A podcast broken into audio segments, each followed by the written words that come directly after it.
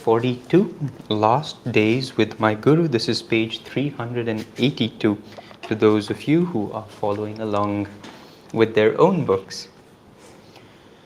Guruji, I am glad to find you alone this morning. I had just arrived at the Serampore hermitage carrying a fragrant burden of fruits and roses. Sri Yukteswar glanced at me meekly. What is your question? Master looked about the room as though he was seeking escape. So he knew exactly you're gonna, oh, I'm so happy you're here alone. Every time somebody finds you alone and tries to corner you, like, oh, oh, what's, what are they gonna ask me now? So And the fact that, you know, there is such a deep attunement between Yogananda and Sri Yukteswar that don't you think by now, after reading all that we have read throughout the book, that Sri Yukteswar already knew that morning that Yogananda was going to come to him with a very particular question and a very meaningful for him. And I can only imagine how many little strings Sri Yukteswar had to arrange that morning to be alone and to be ready by that moment when Yogananda would be in his presence just to have this question. Guruji, I came to you as a high school youth. Now I am a grown man, even with a grey hair or two. Though you have showered me with silent affection from the first hour to this, do you realize that once only on the day of meeting have you ever said, I love you? I looked at him pleadingly. Master lowered his gaze. Yogananda, must I bring out into the cold realms of speech the warm sentiments best guarded by the world, wordless heart? I'm going to say this next yes, time to yes. you. Oh, oh I, thought, I thought you were I'm going to keep reading, then you can say something. like, Narayani, must I say all these things? Of course. Guruji, I know you love me, but my mortal ears ache to hear you say so. Be it as you wish. During my married life, I often yearned for a son to train in the yogic path. But when you came into my life, I was content. In you, I have found my son. Two clear teardrops stood in Sri Yukteswar's eyes. Yogananda, I love you always. Is that where you want me to stop? Yeah, why not? what did you want to say? I was just thinking that we can find here two different aspects of Sri Yukteswar's personality. And one of them is how, I don't know if uncomfortable is the word, but how difficult it was for him to relate at a human level to every disciple. All of us as disciples have that human aspect of us that really long for some sort of acknowledgement, some sort of recognition or reassurance that that Oh, our guru is really pleased with us. Maybe through a meditation through through a little miracle through a little something that happens to us it's just like it makes us feel in tune with our guru. Just just that little moment. And and it means so much to us. It's like we need those moments. We need that confirmation. And for someone like Sri Yukteswar, he just assumes that each disciple at the level he was hoping to train doesn't need that acknowledgement anymore at that level. And, and you can see that trait of Sri Yukteswar, like, yes, he said it to Yogananda, but he, he just wasn't comfortable enough to, it, it didn't come natural to him to use words that to him were unnecessary. Like, how could you even doubt that my love for you is, I mean, I just love you dearly. But, but you can see how Yogananda as well needed that. And it's so powerful for me to see here that the cycle is about to close. Yogananda comes to Sri Yukteswar, the first words that very day, that moment. I will give you my love unconditionally. I love you forever and ever until you become one with me, one with God. And then, just about his guru is about to leave the body, again, those same words I will always love you. And, and you can see that was the beginning throughout and the end of that relationship. It was always sustained by love. And it's to me somehow last night I thought, wow, so beautiful. They started with this exchange of words, and something is about to end at that level as well. But now Yogananda knows it at the, at the human level as well, which doesn't need to be discarded. It shouldn't be discarded. So I'm glad that Yogananda kind of used himself as that, you know, devotee who needs uh, those words from his guru. And the last thing is when Sri Yukteswar says here, I have often yearned for a son. I, when I was thinking, I thought, oh my God, he was a self realized master. He doesn't suppose to have desires or vrittis towards something or little desires that need to be fulfilled. And it made me stop and think, wow, he yearned for a son. And in his married life, he didn't have a son, he had a daughter.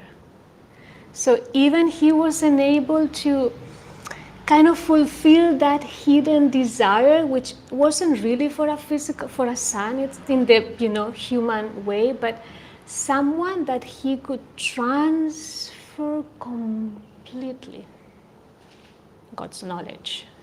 Like almost a, a hidden desire somewhere there, like I, I just need to give this to somebody else. I need to, to share my consciousness. I want to train someone who will carry on the reason why I'm here.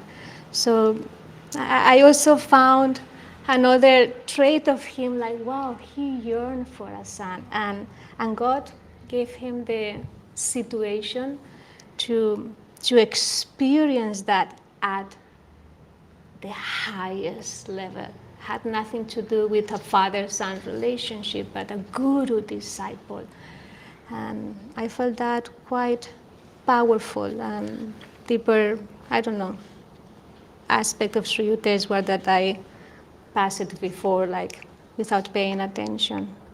I'm remembering something. I want you to correct me if I'm wrong.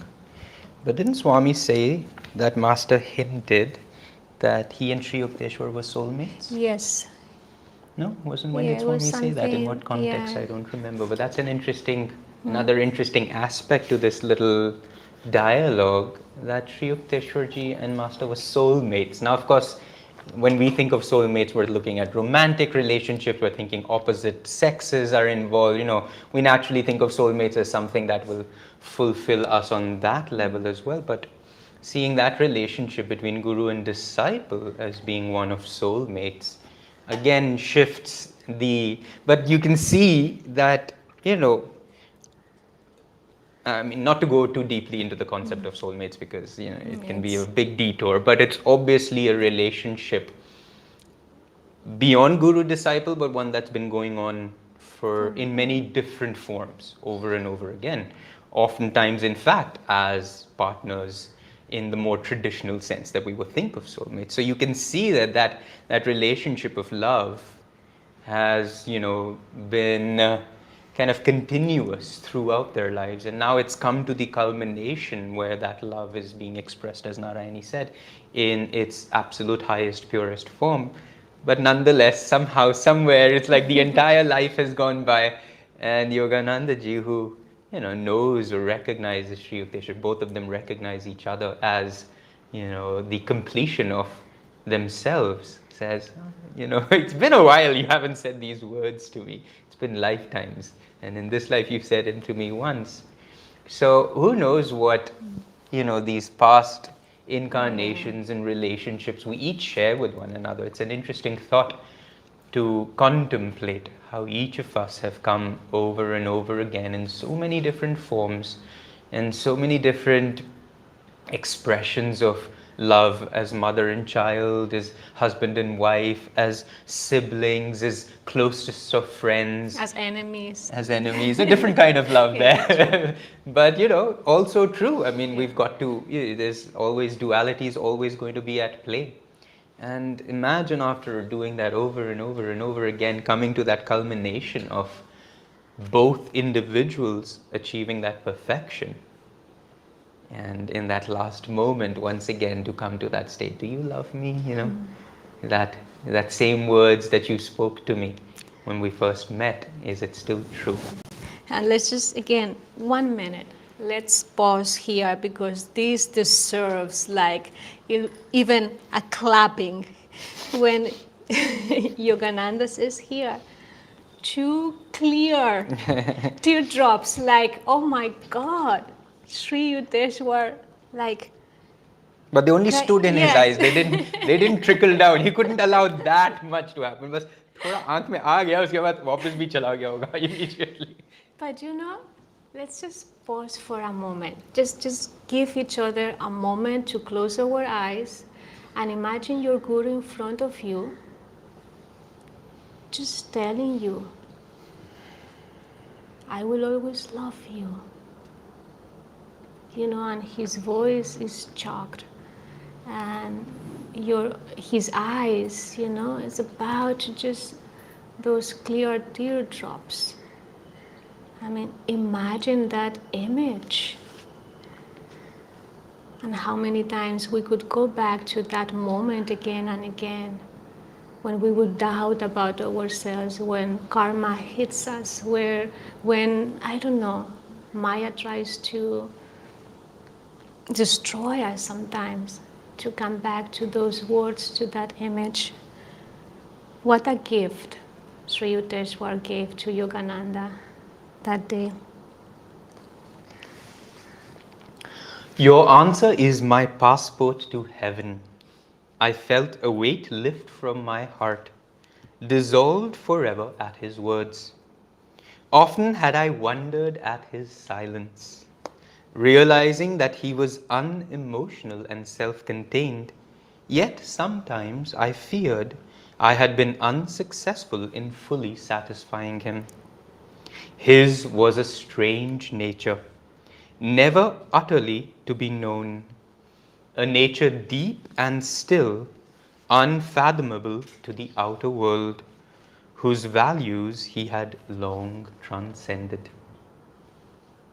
A few days later, when I spoke before a huge audience at Albert Hall in Calcutta, Sri Yukteswar consented to sit beside me on the platform with the Maharaja of Santosh and the Mayor of Calcutta. What we're seeing here is a very different shift from a relationship that Yogananda has thus far shared with his guru. The guru's always been the guru, and Yogananda ji's always been the disciple, this little boy who, you know, is just here to be trained. Now, Yogananda ji is a guru. You know, he's in his own right a teacher. He's he's the one people are you know seeking out. They're inviting him to all these big talks. I mean, it's a it's a huge shift. In this context, from an outward perspective, Sri Yukteswar ji is just uh, you know he's a Swami. Yogananda ji is the Swami Yogananda who's just returned from America, this triumphant son who's, you know, shared Sanatan Dharma with these heathens, with these white folk out there who know nothing. You know, wow, look at that. Here the British are suppressing us, and Yogananda has gone over there and he's conquered the hearts of all these. I mean, it's a, I mean, the psyche of India at that moment was very interesting and everybody wanted Yogananda ji to come and present, you know, what are, what did you learn from these guys and what do they do and is it true that they eat meat? you know, I mean, it was just a, it's a world that's so far foreign to even the common man's contemplation, America, that suddenly the tables have shifted. And Yogananda ji is the one that people are looking to and falling at the feet of and, you know, garlanding. And to a certain degree, Sri Yukteswar ji isn't, you know, even in that Part flow that, at all. And what a sudden, you know, even for you, I'm sure it would have been really awkward for Master to kind of in front of his Guru to be going through that. So here is this moment where now he's sharing the platform with his Guru, which is a vast, you know, shift in how their relationship has been thus far. Though Master made no remark to me, I glanced at him from time to time during my address and thought I detected, thought I detected a pleased twinkle in his eyes. As, as the little disciple, he's, he's not shifted, the world's shifted, the circumstances have shifted, but Yogananda is still like, hmm, am I pleasing my guru? You know, I remember sometimes when Swamiji would give a lecture, and some of us would have to, you know, I mean, we were not lecturing fortunately with him, but we would always sing before his lecture. And if he was there, everybody would be like constantly looking at him just to see is he enjoying what we're singing? Is the vibration coming out just right? And sometimes you'd see him close his eyes, and sometimes you'd see him, you know, he just had this big smile, and he'd be looking at everyone. He'd go like this, and he'd look at everyone in the choir back and forth, and you would see him kind of connect with every person. And he was feeding you energy, and you were hoping that you were feeding him energy. And for us, the audience didn't matter at all. Everyone was like, is Swami enjoying this music that we're sending out? Because that was all it mattered as a disciple, as the student. All you're interested in is this pleasing to my Guru?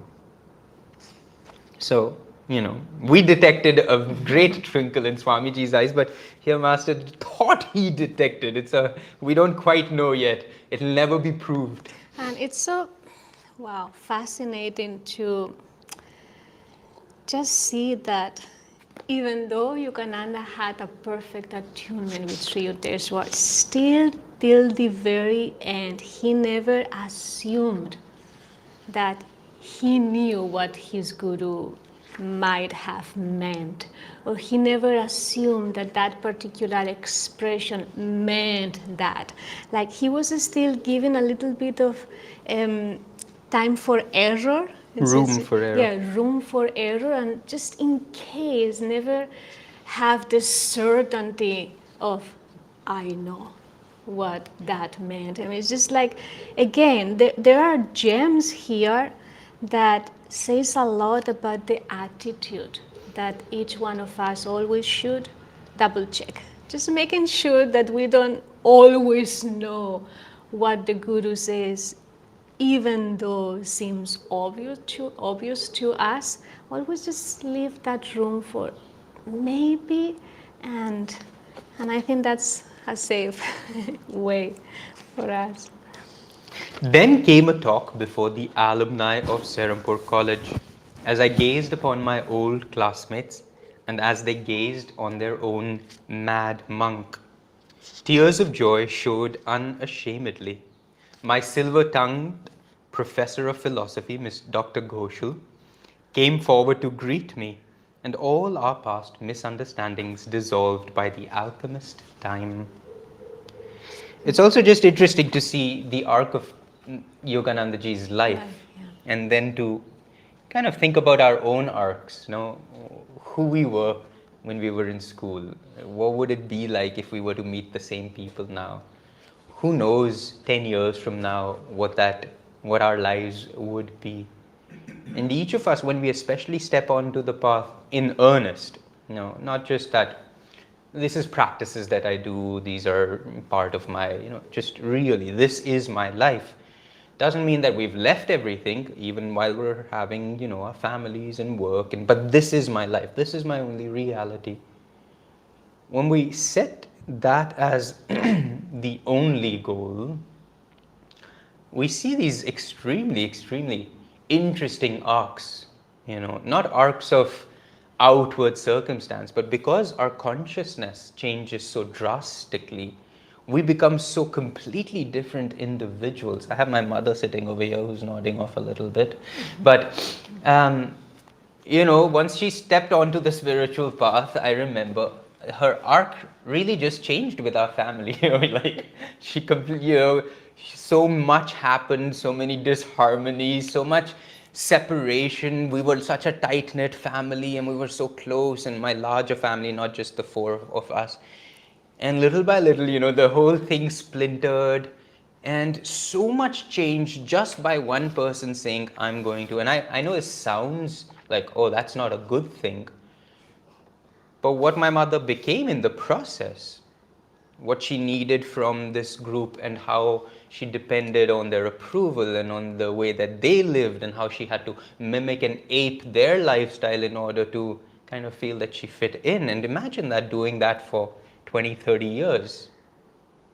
You know, and just assuming that's what life is, and then suddenly realizing, wait a minute, no, I have a greater power inside me that requires me to mimic nobody and be subservient to nobody. And while that whole transformation looks a little, oh no, oh चीज़ें टूट रही हैं, oh हम कितने प्यारे थे अब वो प्यार था ही नहीं कभी, you know, it was just, it was just, I'm trying to fit into your world and you're trying to fit into my world and it looks pretty nice from the outside. But now I stand in my own power. I mean, and that's a very interesting arc individually for me to see in my life. Of course, I see my own arc, Narayani sees hers with her family, and you will see as well that so much changes. You have no idea when we start this journey what that's going to look like. And that that is the greatest adventure of the spiritual path. What am I going to be? Where is my consciousness going to take me at the end of all of this? And then to see that our karma comes back to us. There will be always another chance for us. I mean, I don't know if you remember, but this professor was like a nightmare for Yogananda. I mean, that period of his life was really the greatest thing he had to overcome, face, and, and really deal with it. And it really made an impact in Yogananda because there was a very, very deep karmic, this harmonious relationship. And Yogananda left for America, but the karma wasn't resolved. There was a, a vortex of energy there a misunderstanding, a relationship that wasn't fully harmonized, neutralized, and it was still there in the ether, uh, trying to be resolved at some point. Doesn't need to happen in the same lifetime, but in Yogananda's case, and many of us as disciples, karma comes back to us and give us another chance to, to see if we can neutralize that energy that is still demanding our attention. And sometimes we are ready to work on it and neutralize it, and sometimes we don't. That's why we need to come back again and again because it's all about it's all about healing relationships and just you know harmonizing with each other. And that's the beauty of our community living that we are here daily. Above all, to neutralize those relationships. And we don't need to force ourselves to resolve everything every day, everything every year, but just to become aware that that's the reason we come into each other's lives. And, and another chance to keep improving ourselves. The beauty of this paragraph is that time heals. And you will see a person that right now you don't get along along. And in five years from now you will see that person again. And suddenly boom the clicks happens so it's important for us to to see karma when comes back to us as another opportunity it's not a punishment it's like okay maybe here i have another chance to do better and, and i'm glad that yogananda just that was it that was his moment. Karma came back. That professor came, greeted him, and boom, finished. He was free from that. He didn't have to come back to meet this professor again. Anyway, just little things that helps to understand that wow, there will be people that we still don't even think we have to work with them and face them, and eventually we will. A winter solstice festival was celebrated at the end of December in the Serampore Hermitage. As always, Sri Yukteswar's disciples gathered from far and near. Devotional sankirtans, solos in the nectar sweet voice of Kristoda, a feast served by young disciples, and Master's profoundly moving discourse under the stars in the thronged courtyard of the ashram. Memories, memories. Joyous festivals of years long past. Tonight, however, there was an added, was a new feature. Yogananda, please address the assemblage in English. Master's eyes were twinkling as he made this doubly unusual request. So, of course, we realize that, you know, uh, we've said this before, but everything that we're reading about in English is really all happening in Bengali. You know, everything that Yogananda ji has received in teachings in understanding in the wisdom from his guru has all been in Bengali. All the talks that Yogananda ji is probably giving, even at Albert Hall and so all these places, is probably all in Bengali except in other places where he says he gave the talks in some places in Hindi and in some places in English. Now, of course, his guru is saying, All right, give us a talk in English. It's almost like his guru wants to see, let's see how he does in English. And he says, Was he thinking of the shipboard predicament that had preceded my first lecture in English? I told, told the story to my audience of brother disciples, ending with a fervent tribute to our Guru. His omnipresent guidance was with me not alone on the ocean steamer, I concluded, but daily throughout my 15 years in the vast and hospitable land of America. After the guests had departed, Sri Yukteswar called me to the same bedroom where once only, after a festival of my early years, I had been permitted to sleep on his wooden bed. You remember that day? when the mosquito day it was. Tonight, my guru was sitting there quietly, a semicircle of disciples at his feet. He smiled as I quickly entered the room. Yogananda, are you leaving now for Calcutta? Please return here tomorrow. I have certain things to tell you. We're seeing over here just these little hints of, as Narayani was saying, little circles closing, returning back to the source of, ah, this is where I did this, oh, this is where I slept, oh, this is where I received this. I mean, imagine all that was going through. Yogananda was that little boy again, and all that he was seeing. And the ashram life hadn't changed at all.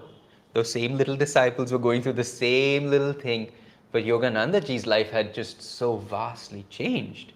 But now he's coming back and everything's kind of just closing. Ah, those memories. Oh, that time that I was here. And Sri Yukteswar, of course, is bringing him and giving him that resolution. The next afternoon, with a simple, with a few simple words of blessing, Sri Yukteswar bestowed on me the further monastic title of Paramhans. It now formally supersedes your former title of Swami he said as I knelt before him. With a silent chuckle, I thought of the struggle which my American students would undergo over the pronunciation of Paramahansaji. We see that they're still struggling with that pronunciation even today. So, of course, over here he says, you know, gives this little asterisk that says literally, Paramhans means the highest swan, Hansa and Hansa is represented in scriptural lore as the vehicle of Brahma, Supreme Spirit, as the symbol of discrimination. The white Hansa swan is thought to be able to separate the true Soma nectar from a mixture of milk and water. Hamsa, pronounced Hongsa, are two sacred Sanskrit chant words possessing a vibratory connection with the incoming and outgoing breath. Aham Saha, is literally I am He. So Paramhansa essentially means that highest realization of that truth. I am He. Perfect discrimination to be able to separate spirit from this world. My task on earth is now finished. You must carry on. Master spoke quietly. His arm are his eyes, calm and gentle. My heart was palpitating in fear. Please send someone to take charge of our ashram at Puri, Sri Yukteswar went on. I leave everything in your hands. You will be able to successfully sail the boat of your life and that of the organization to the divine shores. In tears, I was embracing his feet. He rose and blessed me endearly, endearingly. So now finally Sri Yukteswarji actually voices exactly what's about to happen. And the reason he called Paramhans Yoganandaji back wasn't just, all right, let's have, that he wanted also to pass on the mantle of his both inner consciousness by giving him the title of Paramhansa and of course that outward reality as well. You now will guide everything that I own is yours. This organization, the ashrams, I now bestow upon you. My time has come to go. It's interesting to also contemplate that every guru will ask at some point to every disciple to take some sort of responsibility. And we can't assume that the, the, the guru will do everything on his own or just with a few disciples. It's just, it's like how it works. Uh, I give you my life, but at some point you will need to take some responsibility. I, I love also the fact that even though Sri Yukteswar doesn't need to be worried about anything, you know, he addresses certain practical aspects that Yogananda had to consider. You know, when I'm gone, make sure that someone will take care of this place in Serampore or this place in Puri. You know, like make sure that certain things will be considered and take decisions about it, and make sure that the practical aspect of our mission and our teachings continue. Don't just you know forget because we have invested time, energy, consciousness into this work. This is a blessed mission and it needs to be carried on. So he, he, he introduces all these aspects of be responsible, take responsibility, and, and, and just make sure that, again, you, you just carry on in the best way you can. I trust you. I have trained you. I trust you that you will be guided and do the right decisions, but don't just you know, brush them off because they need to be addressed. I'm going to just move a little forward now to this page 385. Basking day by day in the sunshine of my Guru's love, unspoken but keenly felt, I banished from my conscious mind the various hints he had given of his approaching passing. Sir, the Kumbh Mela is convening this month at Allahabad. I showed Master the Mela dates in a Bengali almanac. Do you really want to go? Not sensing Sri Yukteswar's reluctance to have me leave him, I went on. Once you beheld the blessed sight of Babaji at an Allahabad Kumbh. Perhaps this time I shall be fortunate enough to see him. I do not think you will meet him there.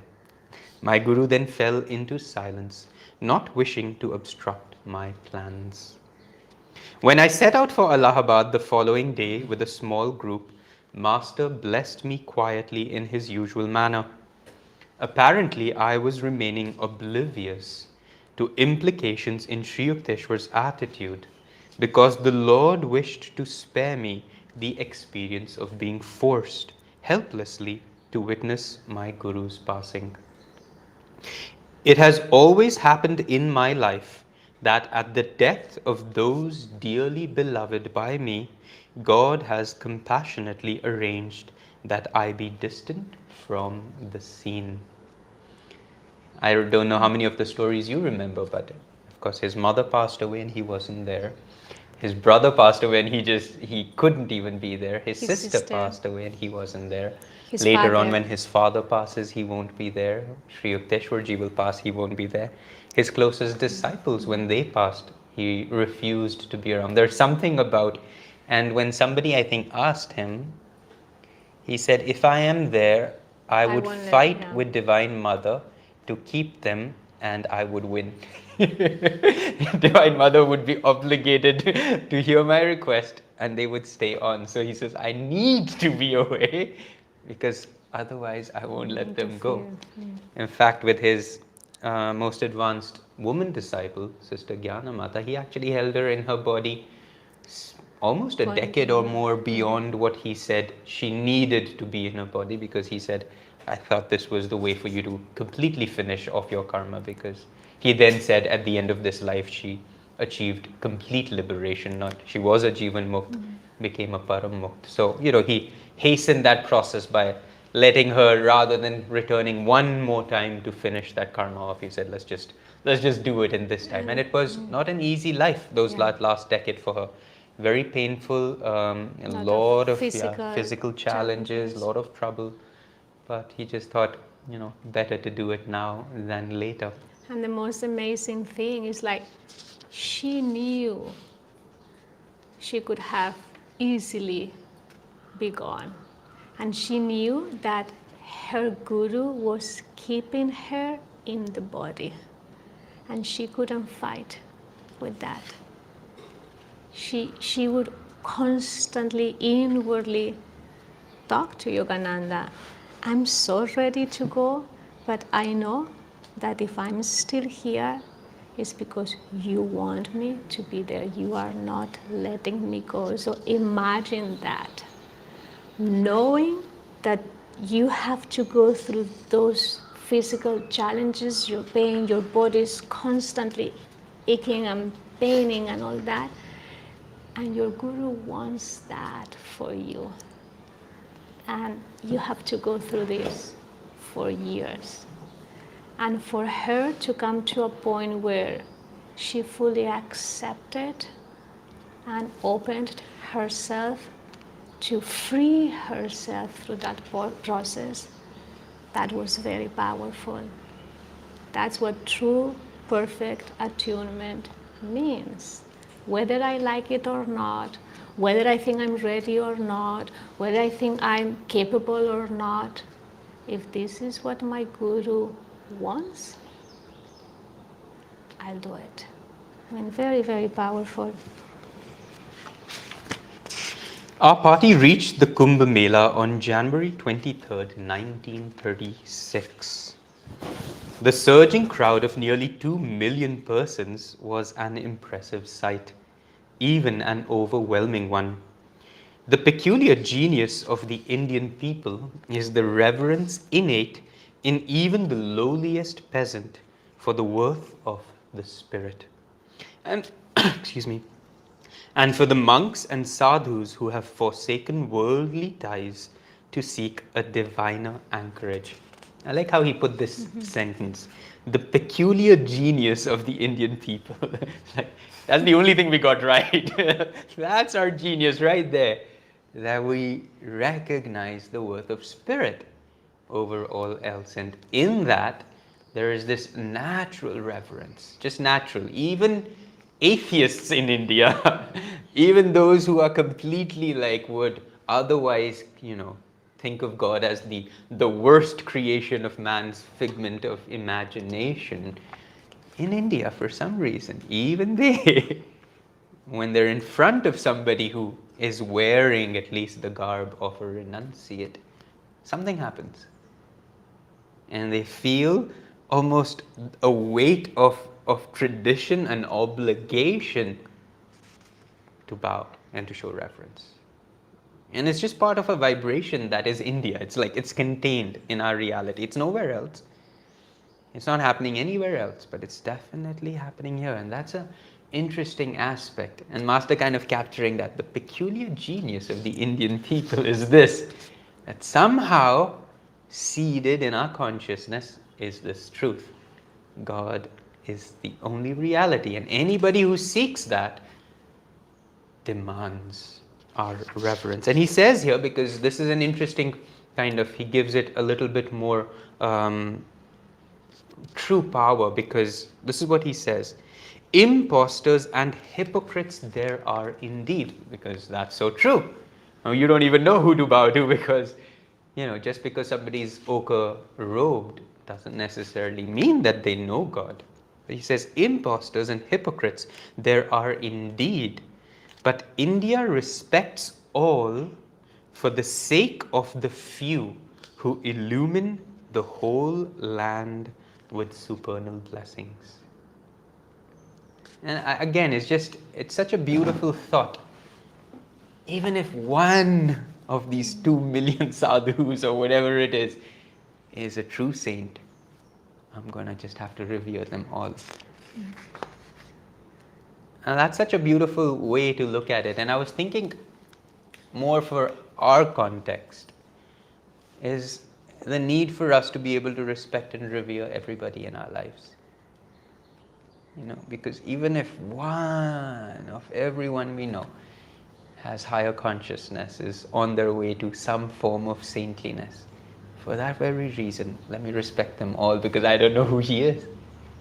You know how would they would say that God comes to us disguised as a beggar or a, you know kisi ko khana bhi nahi aati hai, you can't leave them or if a guest comes you better take care of them because who knows if it's and that's so true because who knows you know in this room right now God could be very present in one of you I don't know which one yet and so I'm going to have to just respect all of you and I'm going to have to revere all of you just so I don't get it wrong.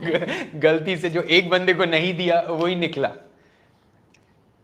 And that's a beautiful attitude for us to hold in life. For the few who are indeed illumined, let me revere the all. Let me just respect everyone. So that there is no chance whatsoever that I ever forget or show disrespect to one who is, in fact, one with God. Westerners who are viewing the vast spectacle had a unique opportunity to feel the pulse of the land, the spiritual ardor to which India owes her quenchless vitality before the blows of time. The first day was spent. This is a little, it'll give us a little glimpse into the Kumbh Mela. I won't go into it in great detail, but I, I just enjoyed the, the imagery of it, just get a sense of what they were all experiencing. The first day was spent by our group in sheer staring. I love that line. Was um, was staring because everything was so new, especially for you know his uh, Western disciples. Just like all we did the first day was stare, staring here, staring there. Here were countless bathers dipping in the holy river for remission of sins. There we saw solemn rituals of worship. Yonder were devotional offerings being strewn at the dusty feet of saints. A turn of our heads and a line of elephants, caparisoned horses and slow paced Rajputana camels filed by or by a quaint religious parade of naked sadhus waving scepters of gold and silver, or flags and streamers of silk and velvet. Anchorites wearing only loincloths sat quietly in little groups, their bodies besmeared with the ashes that protect them from heat and cold. The spiritual eye was vividly represented on their foreheads by a single spot of sandalwood sandalwood paste. Shaven headed swamis appeared by the thousands, ochre robed and carrying their bamboo staff and begging bowl. Their faces beamed with the renunciate's peace as they walked about or held philosophical discussions with disciples. Here and there under the trees, around huge piles of burning logs, were picturesque sadhus their hair braided and massed in coils on top of their heads. Some wore beards several feet in length, curled and tied in a knot. They meditated quietly or extended their hands in blessings to the passing throngs, be it beggars, maharajas on elephants, women in multicolored saris as their bangles and anklets twinkling, tinkling. Fakirs with thin arms held grotesquely aloft. Brahmacharis carrying meditation elbow props for our Om technique.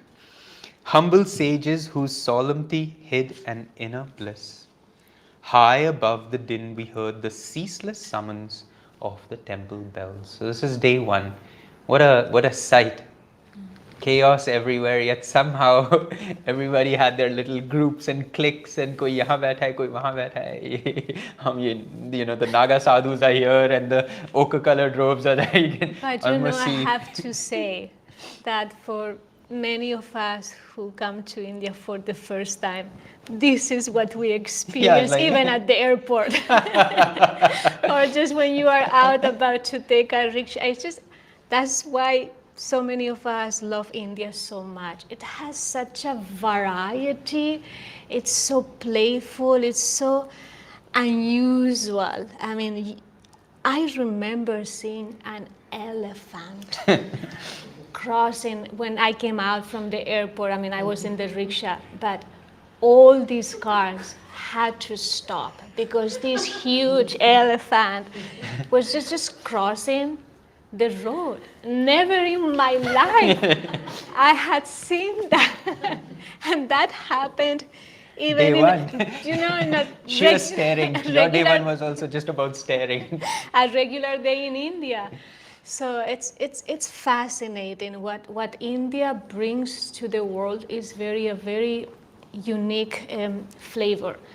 Yet you can perceive underneath, and probably we'll read more in the next few classes. I mean, there is this deep spirituality pervading everything, all the superficiality that you see, if you really are able to, to, to see underneath, you just feel you just feel that that spiritual power that emanates from India. And many of us who are seeking for truth and freedom find that India is the place to do so because it pushes you towards that direction thanks to those few who are uplifting and blessing this world and most of them i feel happen to live in india so it's a very special country Yeah. to live in I'm always surprised why why they would you know congregate on just one country and why India kind of has that great honor of being able to hold unbroken this tradition of Sanatan Dharma. So you know, I mean, uh, we're definitely blessed.